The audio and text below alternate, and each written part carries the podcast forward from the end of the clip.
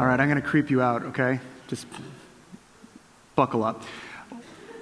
As a pastor, whenever we have one of those bumper videos, I like to do something while you're watching the screen. I like to watch you. and I just kind of look at each one of your faces, and I'm just, honestly, I'm just so grateful for each one of you. Um, for those of you that I don't recognize your face, I'm stoked you're here. For those of you I recognize your face and know a little bit of your story, I'm grateful that you're alongside us as well. Um, and I just try to spend a little bit of time praying for you. I have no clue what kind of a week you've just had. I don't. Um, but I'm praying that um, if God has anything that's true in what I'm about to say, that it resonates and that it impacts you on a level um, that's more than just this service, okay? So let's go ahead and go forward with that. If you have your Bibles, turn in them to the book of Romans, chapter 1. Um, if you have the NBC app, uh, the Bible is on there. If you don't own a Bible or you'd like a Bible, we have Bibles that we'd love to give you for free. They're in the back. You can just snag them. Uh, pretend like you're walking out and shoplifting them, and we won't say a thing. It's totally okay. and we have notes in the back as well, and also on the NBC app. We're in a series called Better Together, where we're talking about the fact that Jesus, he says that I am the vine and you are the branches. And as a church, one of the things that we recognize is we have to answer the question every single weekend individually why in the world do I even go to church? Like, what's the point? When I can be when I can get such great stuff outside of the church and church people are hard to deal with and, and sometimes it's difficult to navigate life together re, our answer was that God is a great God and our great God is worthy of praise and worship and when we gather we do that and because the fact that God has crafted us for community. He's created us for community with one another. And when we, when we say our mission statement each week, the beginning of it or each part of it is talking about an authentic relationship with someone God, other Christians, and the world around us. And, and the starting, the starting one really speaks into why we gather. Because we can authentically connect with God individually, but the community step is one that we choose to take together. And the community step in our discipleship is to ha- come together and be called into this weekly gathering where each week we have an opportunity to be exposed to God's word. We have an opportunity to, to respond to Him in singing. We have an opportunity to give to Him. We have an opportunity to uh, observe baptism and communion. And as cool as it is to, to do something, and, and if you're live streaming right now, I want to just welcome you here. And we're so excited that you're connecting with us from afar. But there's certain things that you just can't do from a distance, right? It's tough to have relationships at a distance. Um, and one of the things that we have an opportunity to do as God's people who gather is experience and express these things like baptism and communion together. Even just showing up and standing and worshiping God in song. You're sitting in seats next to people and in rows in front of and behind people you may not have chosen if you were picking a team. But these people are here, and we have the opportunity to, in the diversity of this room, express glory and praise to God. But that God didn't simply call you in to sit in one of these gray chairs. He called you to look at the empty gray chair next to you or in front of you and say, is there anyone in my world that is disconnected from this experience, this encounter to, to have an authentic response as a gathering of God's people? Either because, you know what, they're, they're a believer, but they have a real difficult time because they were burned by the church and they swore they would never go to another church after what happened. And you could be that person that says everything that you are worried about as far as Christian people at church is true. But we serve a great God who's created us for community. Or you may know someone who hasn't been exposed to the gospel, and you could be the one that, that agent of being ambassador of the good news that you've, that you've adopted because God's adopted you. And you could express that to them. So we're not merely called in, we're called out to, to express something, to ask the question who in my world isn't experiencing this connection with God as a gathering of God's people? But before we call, are called out, before we even are actually showing up and being called into this place, something happens every week, Monday through Saturday, in our lives. Actually, Monday through Sunday. And that is what? What is this word? Every, everyone, if you could just raise your hand. Everyone, everyone, yep. All of you who raise your hand, you're all worshipers, everyone. And you might be saying, oh, no, no, no. I know you talked about worship last week, but I am not a singer, and I choose to boycott anything that is audible coming out of my mouth that has a melody. You're still a worshiper. And you might say, well, hold on a second. I'm not even a believer. I'm here because I'm a hostage of somebody. Someone has dragged me here, and I'm going to get a free lunch out of it. That's the only reason The only way we could have a Super Bowl party at our house was if I came here, and, and that's you. And you might say, I'm totally, I'm not even a, wor-, and I'm just going to tell you, you are a worshiper. Whether you worship God or Buddha or yourself, if you're an atheist or, or, a, or a Lutheran, you're a worshiper. Every single being is created to worship something or someone, and all of us worship every single moment of every single day. Pastor Carlos has an awesome phrase that I totally thought he stole from someone, but it ends up it's his. And this is his phrase Don't go to church to worship, bring your worship to church. Don't go to church as like that's your that's your uh, that is the high point of your worship experience. Like the only time I worship is at church. I'm, I'm saving up my worship because I don't want to spend it and waste it. I'm going to save it up for Saturday or Sunday. If you do that, that type of rhythm, number one, you're not created for it. Number two, it's setting you up for disappointment because you're going to get here, try to worship God. It's going to be so foreign because it it's been a whole week since the last time you tried. And then you're going to go home and, and everything's going to be just the craziness of life. You're setting yourself up for disappointment. Don't just go to church to worship. Come to worship running off of the momentum of a week where that wasn't merely a service you showed up to, but a lifestyle you lived. Today, we're going to be looking at two passages um, in the book of Romans that Paul wrote that deal with this both what is worship and how do I do that? How do I bring, how do I view worship in a way that I can bring it to church? So, first off, if you could just take a look and open up your Bibles to Romans chapter 1. And if you're not there yet or you're still getting it on your app, um, let me just say that Romans is an amazing book. If, if you aren't reading the Bible or you, are looking for a book to start reading, I challenge you to read Romans. Romans is, is, a, is written by Paul. And Paul, in the book of Romans, in chapter 1, he gives the longest intro of any of his other books because he doesn't know these people. I don't know if you've ever like, like tried to connect with someone that you don't know, but you really had something important to say to them. That's Romans. Paul's like, I, I want to get to you. I totally want to see you. I don't know if it's going to happen because I got a real bad habit of landing myself in prison. But if I get out of prison, if I'm able to do it, if I've got the resources, I'm going to actually see you face to face. But if I don't, if I don't have that opportunity, I want to tell you everything that I can tell you about what you need to know about Jesus. And that is the book of Romans. This is why many of you, when you became a Christian, somebody quoted you a verse that Paul wrote in this book, written to a group of people he wasn't sure if he was going to be able to see, but he wanted them to know everything they needed to know about Jesus. It's an amazing book. It's, it's, it's challenging. It kicks you in the teeth and then it gives you a big hug. It's, it's like one of these books that just is phenomenal uh, book that helps us understand the theology of God in, a, in, an accessible way. It's so cool. And so he goes and he talks to them about who he is and, and that he wants to see them. And then he gets into the verse 16 and he's telling them how amazing. He says, I'm not even ashamed of the good news that, that God rescued someone like me. And, and this is the good news for the Jews and then now to the Gentiles. This is something that is important for us all to grapple with. And then he gets into verse 18, which is the tough language. He's, he kind of turns a corner and he says this The wrath of God, the wrath of God is being revealed from heaven against the godlessness and wickedness of people who suppress the truth by their wickedness. Okay, pause. What he's saying here is this if you look throughout history, God is a good father who sees poison out there poisoning his kids, and he has interacted with humanity in wrath against this thing that is killing his kids.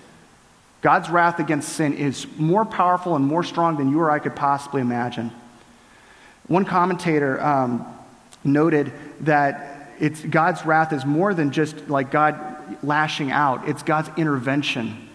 He's stopping the flow of this poison in such a way that it, it'll cease, it'll stop, it'll stop the, the damage that it could potentially do on its own. So, God, whenever we see God's wrath, we're seeing God's response to sin, but also God's intervention. This is God's intervention episode with humanity. Verse 19 Since what may be known about God is plain to them, because God's made it plain to them. For since the creation of the world, God's invisible qualities, his eternal power and divine nature, have been clearly seen, being understood from what has been made, so that people are without excuse.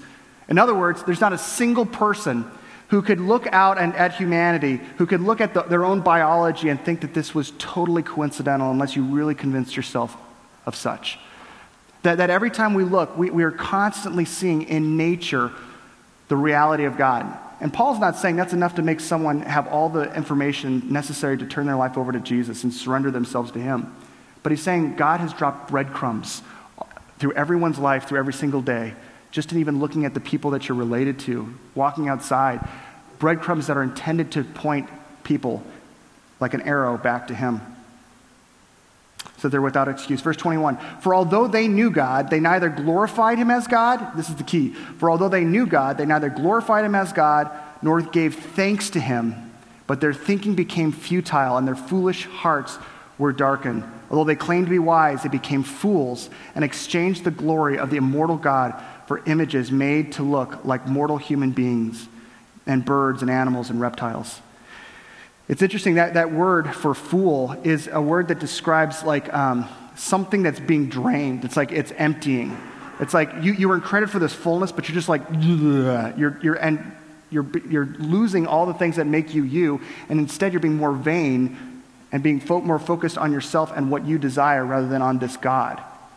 I don't know if you've ever heard the expression, um, has, have you, maybe you've said it or someone you know have said this. It, it initially, it would really bug me when people would say this, but I'm starting to warm to the idea of this expression. Have you ever said or heard someone say, this person, they're just, they're just, they're just being so ignorant at me? Like they're all ignorant about me, and I just don't know why she's being so ignorant at me. Has anyone ever heard that or said that?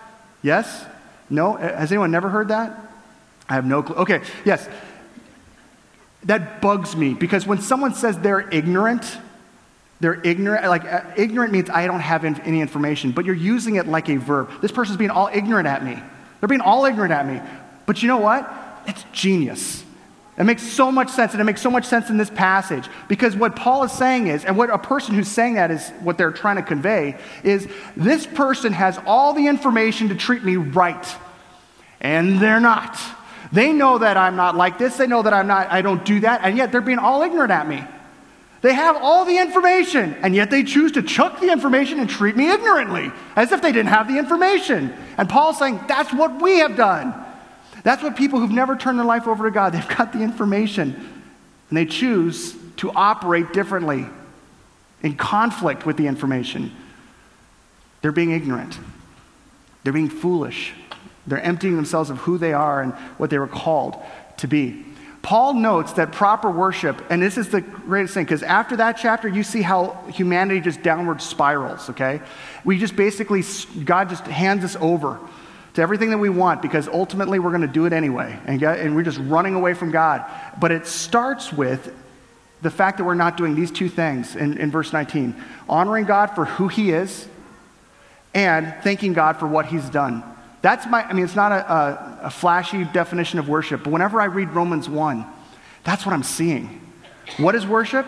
What is true worship? True worship is honoring God for who He is and thanking God for what He's done. Whenever you sing a worship song, what I believe makes that song a worship song is that in some way, shape, or form, that song is honoring God for who He is and His attributes and His glory and thanking Him for what He's done.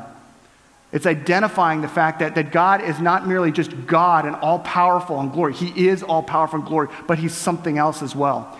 Every one of us have known someone in our world who is amazing. They're above our pay grade. They're way more popular than we are. Do you guys remember junior high and high school? Like, remember like the most popular kid that was like inaccessible? Maybe you were that kid. I don't know. That wasn't me. And me, it was, I'm like walking through all, and then all of a sudden here's like this popular kid. It's like, hey, how's it going? Oh, never mind, talk to you later. he doesn't even give me any time of day. Why? Because this is me and this is him. When we worship, we're recognizing this is God. And this is us. God is all glory and all power and all sovereignty. And yet, he made contact with us. He intervened with us. He rescued us. Honoring God for who He is and thanking Him for what He has done and intersecting our life. When we don't do this, what, basically what we're doing is we deem something or someone as being ult- of ultimate value, something worthy of sacrifice whether it's a job or a relationship, and we'll put everything in, all of our chips in. We'll take these good things that God's given us and we'll make them big. And another way of saying it is this I do this all the time, and so do you. Taking good thing, a good thing and making it an ultimate thing, which is always a bad thing. Worship or idolatry of uh, worship of anything other than God is taking a good thing, making it an ultimate thing, which is always what? A bad thing. Because this is what, what I do with worship all the time. Basically, this is it. Hold on a second.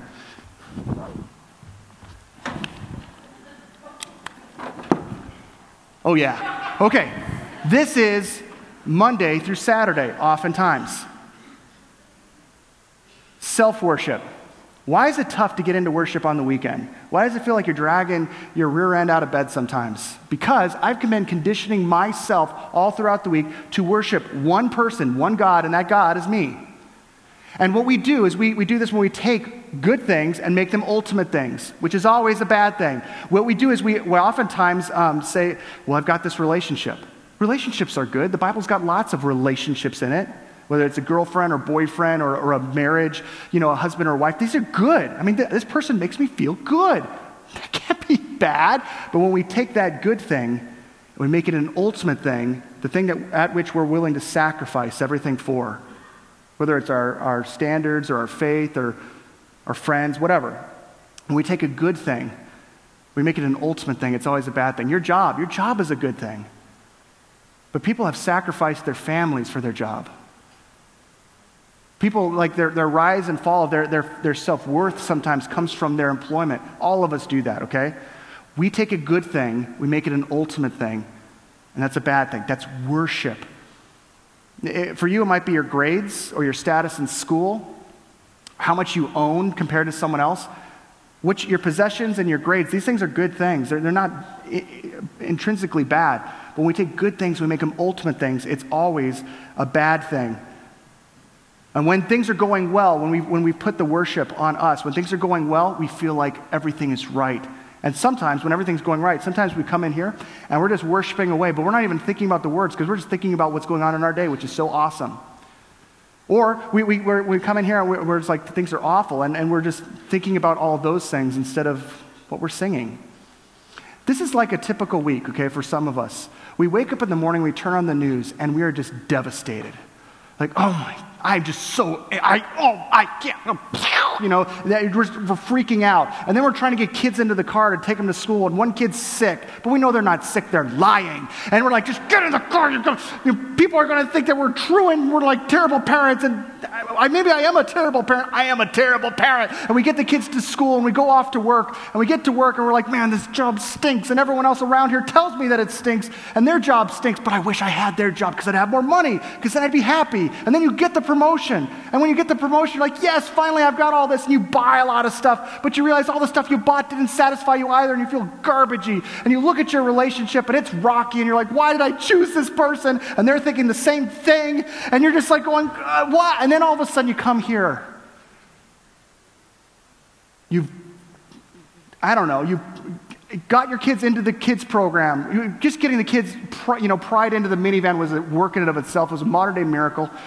You get them into the kids program and you walk through these doors and you look around at all these smiling people and you're just like, what a bunch of fakes. maybe, maybe I'm the only one who's feeling like this. And then they start singing. Like, I don't feel like singing. But I got to because the pastor said I have to last week. And so you get to the first couple songs and you're just whatever. And then the third song, all of a sudden your heart starts to thaw out. You start to realize that this isn't right. That worshiping Him for what He's done and who He is, that's what where worship is at. And that's just in time for the service to end, for you to go right back out and spend the rest of the week worshiping yourself. There's a reason why our faith is frustrating. And it's not God, it's this. What real worship is, when we actually, when we look at what worship is, when we ask the question, how do we actually turn this around? Uh, that's exactly what it is. It's, it's turning this from an arrow pointed at me to an arrow pointed in the opposite direction at the Lord, letting Him receive our worship. And doing that through the very thing that Romans chapter 1 talked about honoring God for who He is and worshiping Him for what He has done. If we're going to be the type of people that do that, that that's, that's exactly where it's at. So let's go ahead and take a look at Paul and, and, what he talks about in Romans chapter 12 and how we should view this. Take a look, just jump on over a couple chapters later on in that very letter that he wrote those people. Remember, Paul in chapter 1 is talking about the wrath of God, right? God's wrath against sin. Listen to what he does in chapter 12. Therefore, I urge you, brothers and sisters, in view of God's massive anger with sin. But is that what he says? No, therefore, I urge you, brothers and sisters, in view of God's holiness. Now, what does he say? Mercy. Therefore, I urge you, brothers and sisters, in view of God's mercy, to offer your bodies as living sacrifices, holy and pleasing to God. This is your true and proper worship. In other words, because God is holy and He is great, He has the right to be wrathful. Because He is merciful, He actually did this. We have the opportunity to come to Him and say, This is not merely a subjugation. This is me submitting to you because I am in a relationship with you that you have established. But he talks about that through the lens of this being a living sacrifice or something that, that is a work in process. It's a progress, it's a training. Paul talks about that in other, in other uh, situations where this is a training and it's something that is undergone through discipline. You are saved by grace. There's nothing that you could do to earn that. And once you're saved, our sanctification, the set apartness, is something that God allows us to tar- start taking steps to take the arrow off of ourselves for self worship and pointing it to Him. And that is discipline. And some people for 2,000 years have developed different things that have been spiritual disciplines, uh, disciplines that have actually helped people get closer with God and who He is. And, and honestly, if, if I even polled you what, what are some good spiritual disciplines, you'd have a long list. You could Google them, and they're, they're all over the place. There's tons of spiritual disciplines to help people connect with God. But I want to just talk to you about three of them. I want to talk to you about three disciplines that I believe inform and speak into everything else. Um, and the truth is, is that, that these disciplines are, are key and important. Um, how many of you will be watching the Super Bowl today? Okay, many of us the people that are at the Super Bowl today are there because they, not because they said, you know what, I just have a dream, and my mom told me I could be whatever I wanted to be. I want to be a Super Bowl playing football player. Ta da! If I did that, I would be dead before the first minute was over. Okay? Right? These people are there not just because they were paid gazillions of dollars, but because they went through everyday training and exercise. Some of you love exercise and you're sick, sick people. this past week, I wanted to, to exercise, and I, am like, I'm to run today. It's to be awesome. I'm to get fit. And, I, and I, the, alarm clock went off at like 5.30 or something, and I'm like, I look over at it, I'm like, I'm not feeling it. God wants me to sleep because he loves me. And then you wake up and you feel like a slob, and you're like, man, I can't stand myself. That wasn't God, that was me. When we have spiritual disciplines, we recognize that there are certain things that we do relationally that we do because they're right and because they unlock who we truly are, not because we're feeling it in the moment. Tom Landry, the, the Dallas football coach, said, The job of a coach is to take men and have them do what they don't want to do in order for them to become who they've always wanted to be. To make them do things they don't want to do, to make them be what they've always wanted to be. See, we have something better than that in Jesus. Jesus has unlocked in us the ability to connect with God, and He's given us everything that we need to do that. It's, the question is, why are we not? Why are we not letting this be something that we're daily investing in? So, I want to talk with you about um, these the, just three of them that I believe inform the rest of our spiritual disciplines. These are things that if you actually take advantage of these on a daily basis this week, and if this doesn't work this week, you can, you can chuck it. Don't do it anymore. But if you, if you actually, Monday through Friday this next week, do these three things, these spiritual disciplines that I'm going to talk about that are right from Scripture, I believe that your next week, next week at 9:30 when you come in here, there's going to be a different experience, a different encounter with God because of the fact you're not coming in here off the fumes of self-worship, but you're coming here off the momentum of worshiping him. The first of these is scripture. Scripture is something that not, there's not one single spiritual discipline can stand on its own without this informing it. Why? Because Scripture tells us who God is. How can we honor God for who He is if we don't know who He is? Not who your mom told, he, told you he was, not what, what some meme tells you he is, but who he tells you he is. Scripture is God's voice into our lives. And God cares about us so much that He actually gave us the Bible to do that. We can honor God for who He is. We can thank God for what He's done. This is the first step in that process where we actually say, I'm taking that arrow and I'm pointing it to Him and not to me. We live in a time where we have more access to Scripture than any other time in history. And we are so lazy. There are times where people couldn't get their hands on Scripture because it was illegal.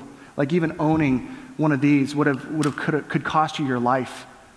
And so when people were meeting in church and they would be put in prison, what they would do is they would, they would remember, they would remember passages that they had learned growing up or that they had memorized. And when the guards would give them cigarettes, they would, they would go ahead and empty out the tobacco, and on the cigarette paper, they would write this, the verses that they could remember. And then they would roll it up like a joint, and they would pass it to the next guy. And he would unroll it and he would read it. And he would roll it back up. And that's how they had scripture. And they, they were hungry for that. And today, I've got more access. It's totally legal.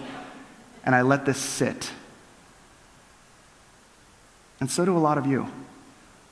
See, here's the thing if we want our world to be conditioned to be worshiping God and not ourselves, we have to start with Scripture.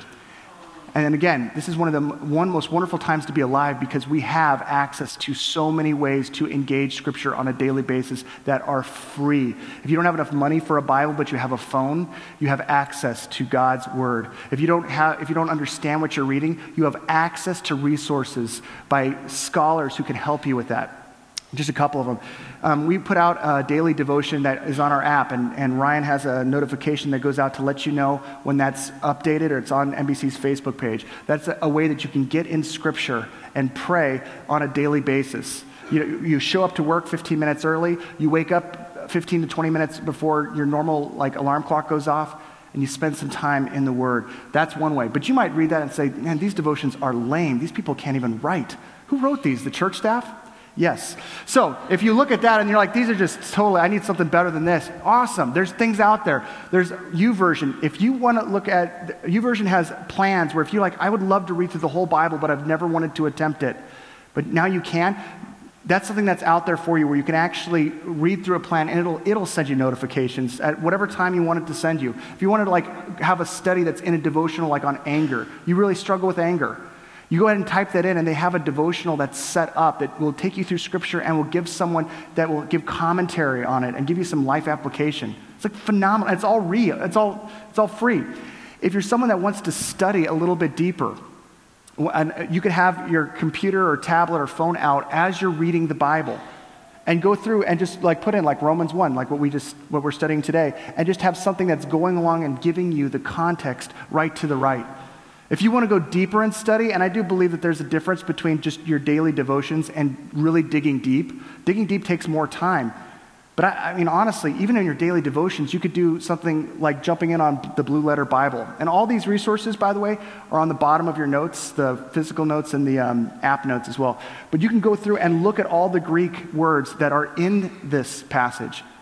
Uh, take a look at the uh, word thankful. They, they, they weren't thankful to God. That word right there is a word that we're going to talk about in just a second. You know how I knew that word? Because of this app. This is an online, th- it's not an app, it's an um, online uh, site. And all that stuff is um, in your notes. And all of that is free. 2 Timothy 3.16 says that all scripture is God-breathed. That means that if I want to know what God is saying, it's here. And it's useful for training and correcting and, and, and helping me walk in righteousness. That, this is all here. And so I can't worship God unless I know what he's saying. I can know what he's saying there. Um, those other, let me just jump back to that really quick.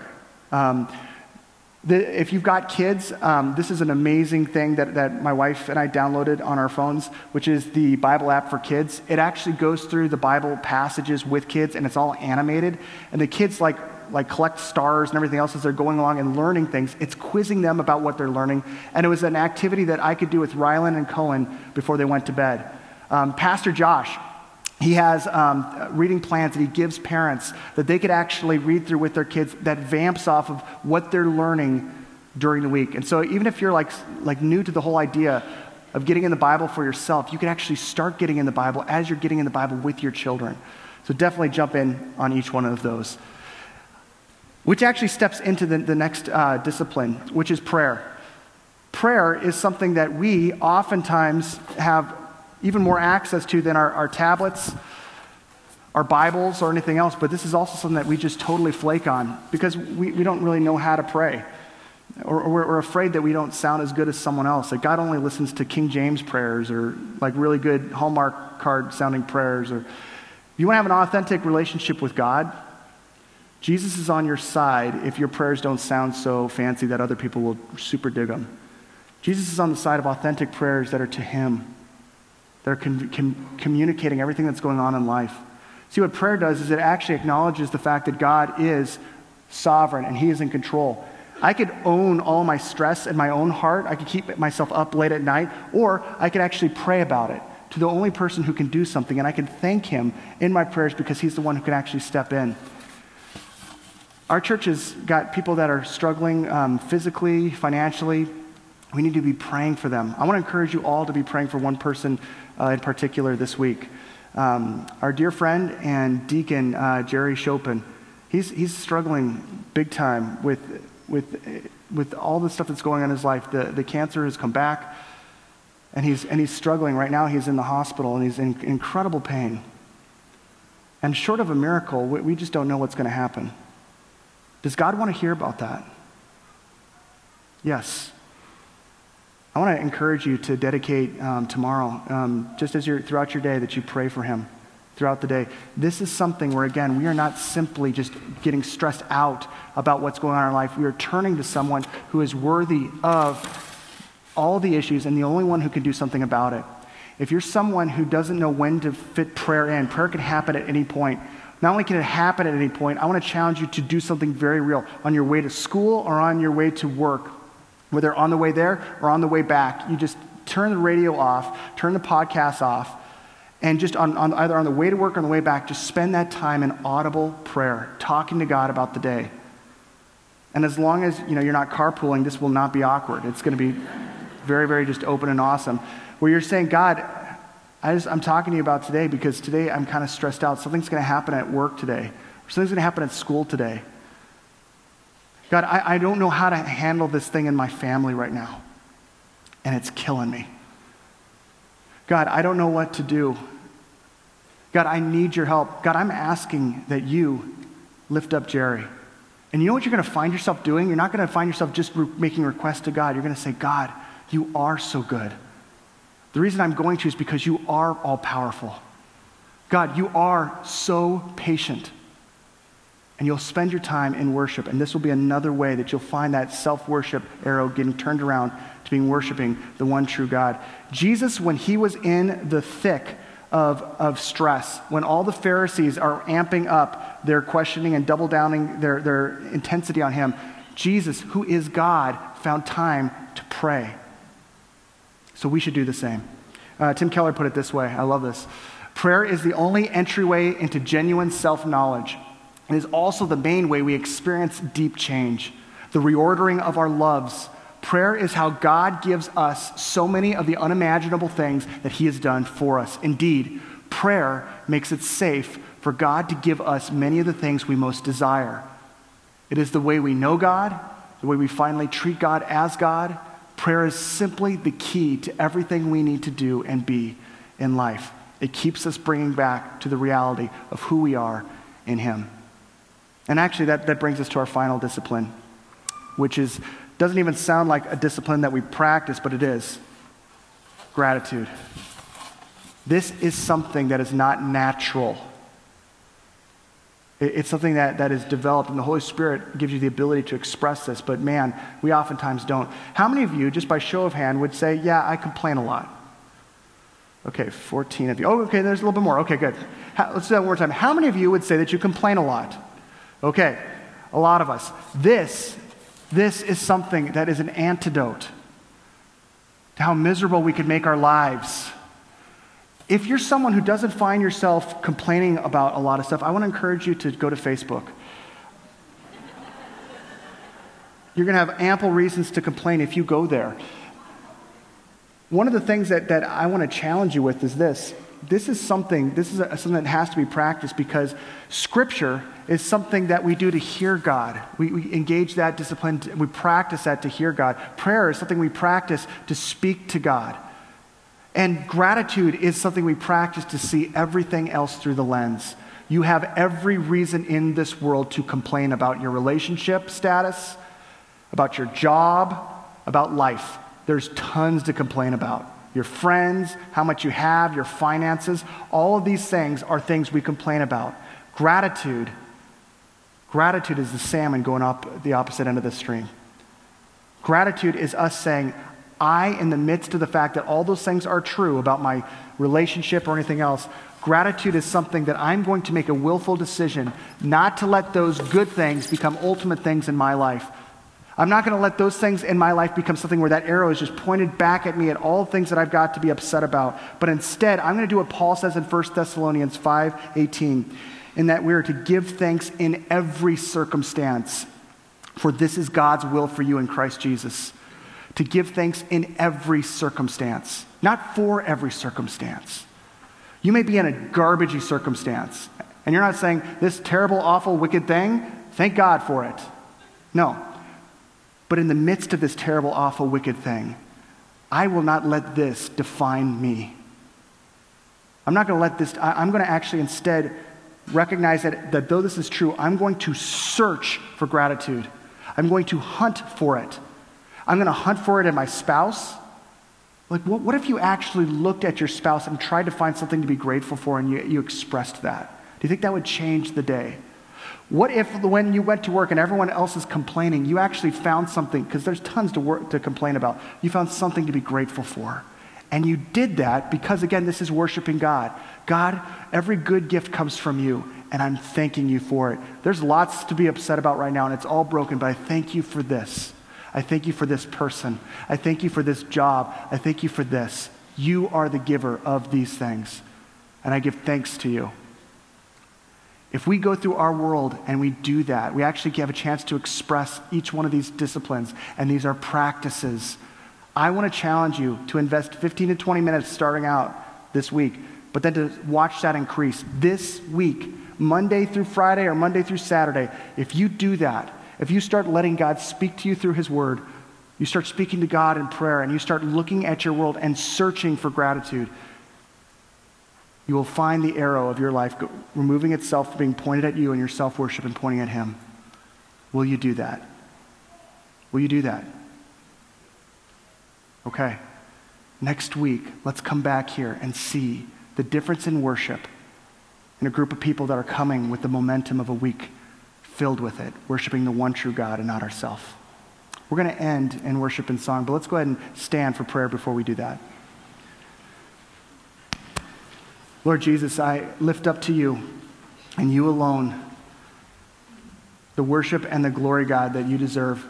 God, it is so easy for me to make so many other things in my life the epicenter of my stress, the epicenter of my joy, and you are an afterthought that I catch up with at some other point in the week.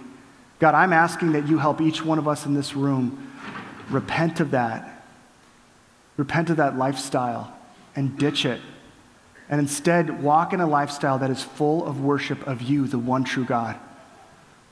That you'll help our life be defined in all the circumstances, good, bad, or indifferent. They'll all be defined by worship of you, honoring you for who you are, and thanking you for what you've done. And God, as we see that, we will give you the thanks and the glory. It's in Jesus' name we pray. And all God's people said,